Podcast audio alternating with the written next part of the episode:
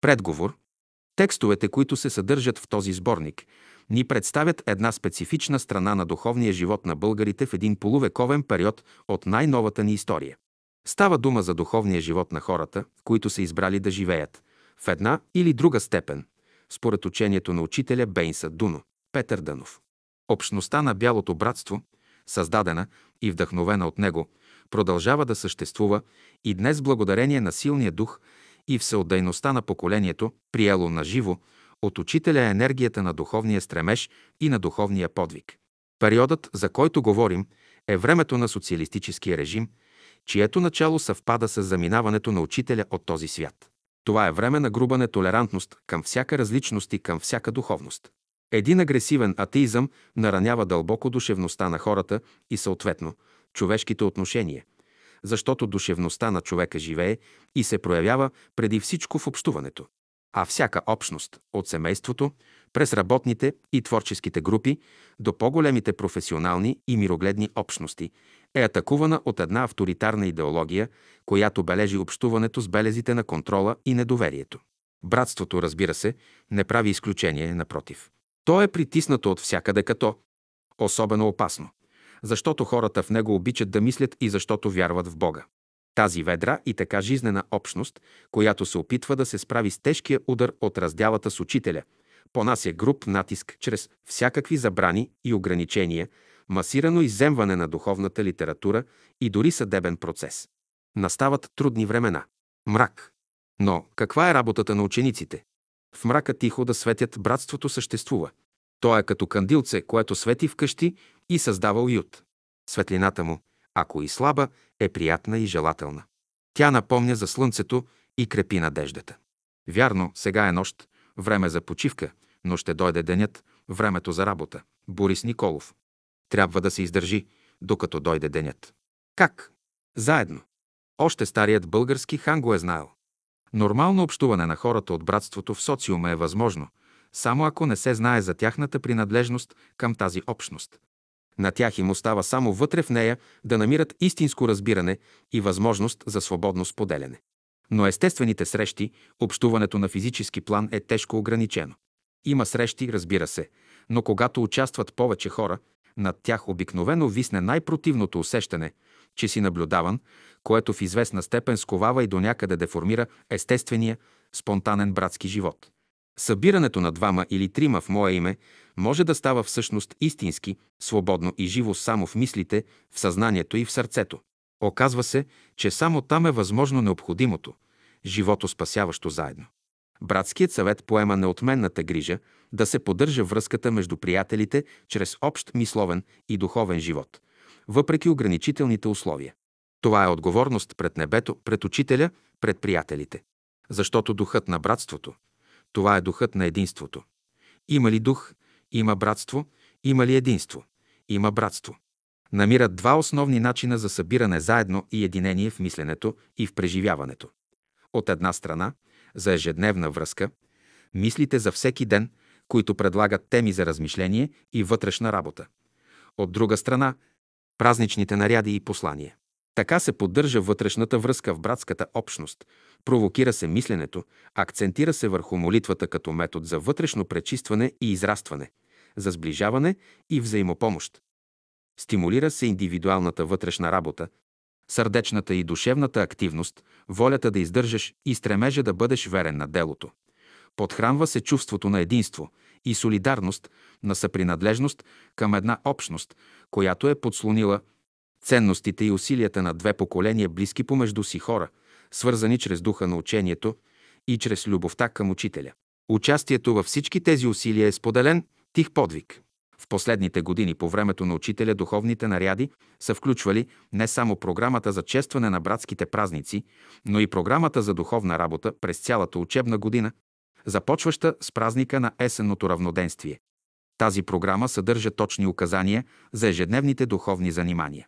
През учебната 1940-41 г, например, за всеки ден е посочен стих от Библията, от Стария и от Новия Завет и една определена страница от беседите в Т. Учение и работа, върху които да се размишлява за духовната учебна 43 г за всеки ден е посочен стих от Новия завет и една определена страница от беседите. Също и ново мото – да бъдем готови да приемем Словото Божие в нашите умове, в нашите сърца и в нашите души и да го приложим. Амин. Тъй да бъде. За учебната 1944-45 г се предлага текст от Библията, вече избран по свобода. И отново е посочена за всеки ден една определена страница от беседите. Появява се мотото, което след това през годините присъства в голямата част от празничните наряди. Господи, Боже наш, да дойде Твоето царство на земята, както е горе, на небето, и всички народи, които Ти си призовал, да заемат своето място в царството Ти и да Ти служат с радост и веселие. Опитвам се да си представя как всеки Божий ден, всеки или почти всеки от хилядите последователи на учителя е четял точно определения стих от Библията и точно определената страница от определена беседа, избрани от братския съвет, в името на единството. Разбира се, в нарядите се препоръчва в другото свободно време на деня проучване на Библията и беседите по свобода. И накрая умоляваме братята ръководители да съобщят настоящето и на всички братя и сестри от града и околията. Или и във всички околни села, дето има кръжоци. За получаването на настоящето молим, отговорете с отворена картичка, така става, в общи линии, духовното общуване в братството преди малко повече от 70 години. Но физическата отдалеченост не пречи на душевната близост. Напротив, когато са имали на разположение издадените беседи, приятелите са намирали посочената за размишление беседа и страница, но идва момент, когато това става невъзможно, или са им отнети томчетата с беседи, или, за да не се случи това, те са ги скрили така, че не могат да ги ползват. Тогава се намира друг начин. Някой, който има възможност да ги съхранява така, че са му все пак достъпни, започва да изважда текстове от беседите и да ги подрежда за всеки ден от годината. Така се появяват познатите. Ние до днес мисли за всеки ден. Така всяка сутрин, прочитайки нещо от Словото на Учителя, човек се радва на доброто утро, в което се е срещнал със своите приятели. След инсценирания съдебен процес, когато Борис Николов, председател на Братския съвет, и Жечо Панайотов, касиер, са изпратени в затвора, мракът се сгъстява. Съкровеното верою на хората от братството, което им дава светлина и смисъл на живота, е отпратено извън закона. Боян Боев поема основната тежест в процеса на духовното оцеляване на братството. Той неуморно изпраща писма до всички краища на страната, където има братски групи. В тях предава записките си от срещите, разговорите и опитностите с учителя, когато придружава неотлъчно. Обяснява напътства, окоръжава с абсолютна преданост и всеотдайност. След излизането на Борис Николов от затвора на 1 януари 1963 г., Братският съвет решава той да поеме приготвянето на нарядите за братските празници, заедно с придружаващи ги послания. Повечето от тях са подписани с Братският съвет, но авторът е Борис Николов, чийто стил се разпознава, впрочем, много отчетливо. Нарядите придобиват по-различен характер. За ежедневната духовна работа няма посочени страници, няма посочени стихове от Библията, указанията за работата през годината са дадени по-общо, според условията и възможностите в различните братски групи, започва да действа принципът по свобода. Трябва да се излезе от вцепенението. Не може да се остане завинаги само при четенето и цитирането на Словото, необходимо е да се събуди творческото му осмислене, за да стане възможно и претворяването му в дело, в живот. Посланията са именно опит и пример за такъв подход и призив към активно, свободно, самостоятелно мислене, към все по-ясно и по-богато разбиране на същността на учението и осъзнаване на същността на ученичеството. Преживяното и премисленото от Борис Николов в затвора доказва, че решетки може да има за тялото, но не и за мисълта, не и за духа, за тях не съществуват забрани и ограничения. Никакъв човешки институт или закон не може да накърни духовната и душевна свобода, която дава на човека познаването на Божиите закони, знанието дадено от учителя. Няма място за страх от човешките разпоредби, те нямат никаква валидност в духовния живот. Учителят – това е велика идея, която изпълва всемира. Той не зависи от никого и няма нужда да бъде утвърждаван и озаконяван от каквито и да било сили или власт. Послание за Петровден, 1966 г. Братството съществува по Божие повеление. То не принадлежи на никакъв човешки ред и порядък и не е подчинено на такъв. Бялото братство е над всяка организация, светска или духовна. То е над всякакви форми, създадени от човека. Бялото братство е път на душите към Бога. Той има благословението на разумния свят и неговата подкрепа и закрила. Нова година, 1968, чрез посланията идва нов импулс, нова енергия строи в духовния братски живот, освежаваща и освобождаваща. Чрез тях наистина идва мощна подкрепа от разумния свят.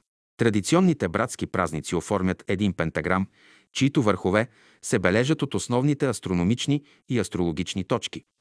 Пролетното и есенното равноденствие, съответно. Начало на духовната и на учебната нова година. Лятното и зимното слънцестояне, съответно свързвани с деня на раждането и на заминаването на учителя. И съборните дни през август. Всеки празник представлява фокус на специфични енергии, определящи неговото послание и значение, както и неговото въздействие. Това са специални моменти, чествани от древни времена, които съдържат от една страна мощен космически заряд, а от друга пластове преживяване и осмислене, натрупани в колективната памет и събуждащи отново и отново през вековете трепета на радостното братско заедно. Така през тези фокуси минава и се организира текущата мисъл. В едно от посланията се казва Има една текуща мисъл, тя иде от великия разумен свят. Тя се предава по всички населени светове. И както кръвта храни клетките на организма, тъй и всемирната мисъл обединява всички, които мислят. Тази велика вълна подхранва хората на науката, изкуствата, философията, мистиката. Тя дава подтик на творците във всички области на живота. Тя е небесният хляб. В Господнята молитва за нея е казано «Хлябът наш насъщни, дай го нам и днес, да долавеш текущата мисъл. Това не всеки може.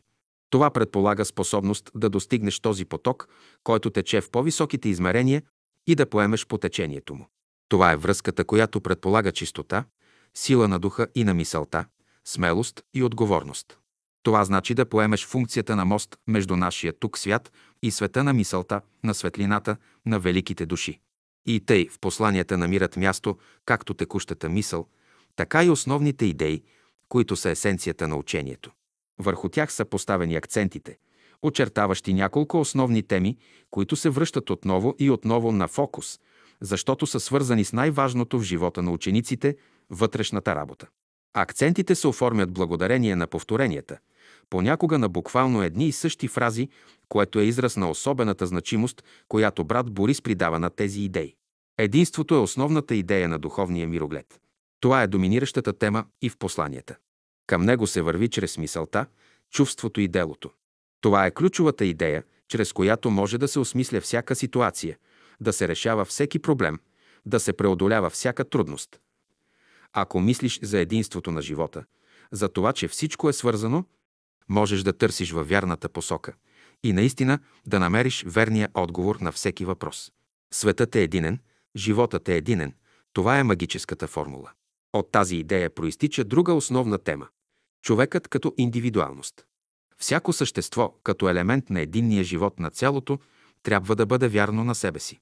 Това значи човек да намери мястото си в цялото като негов необходим елемент и да изпълни предназначението си като такъв. Да бъдеш верен на себе си означава да бъдеш верен на предназначението си. Но за да го знаеш, трябва да учиш.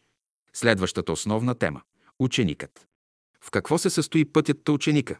В откриването, осъзнаването, преживяването и утвърждаването на единството на битието чрез собствения живот.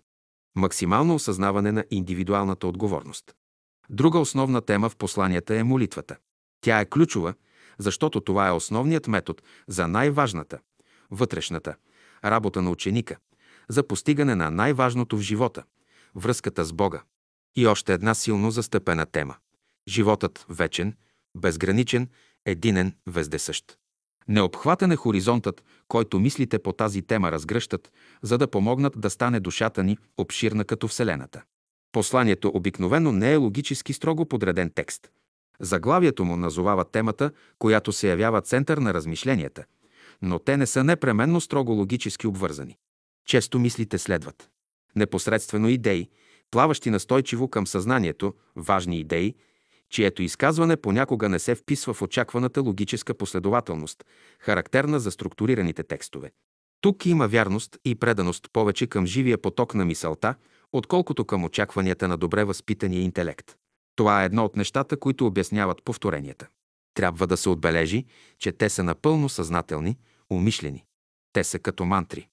Звучат като заклинание, като формулите, които повтаряме с убеждението за магическото им въздействие върху действителността. Като наричанията, с които предците ни са въздействали с мисълта и волята си върху събитията. Има и нещо друго, свързано с конкретните условия. Не всички в братството и страната са получавали всеки път изпратеното послание и наряд. Имало е години, когато пощата на набелязани хора се е следяла и писмата не са стигали до адресатите си. Освен това, макар и в нелегалност, братството е привличало и нови хора, за които е било необходимо да почувстват по-ясно и ярко духа на учението именно в братското общуване, което празничните наряди и послания са вдъхновявали и поддържали. Какво е посланието? То е обращение към близките по стремеж и път души, знак на любов, грижа и отговорност, покана за размисъл, потик за задълбочена вътрешна работа, споделяне на знание, сила и духовен опит, зов за непрестанна будност, търсене и израстване, подкрепа на всяко духовно усилие, кораж за преодоляване на всяко изпитание. Посланието носи жив творчески импулс, който има енергията да свърже съзнанията и сърцата в общ порив към истината, красотата и доброто. Благодарим! Братството издържа изпитанието на мрака. Как издържа? Заедно. Да, дойде денят, времето за работа. Но дали братството ще издържи на неговата изобилна светлина? Дали не се оказа тя прекалено силна за нашите духовни и душевни очи? Успяваме ли винаги ясно да различим истината, истинската красота и истинското добро? И да сме заедно, за да вършим изобилната работа?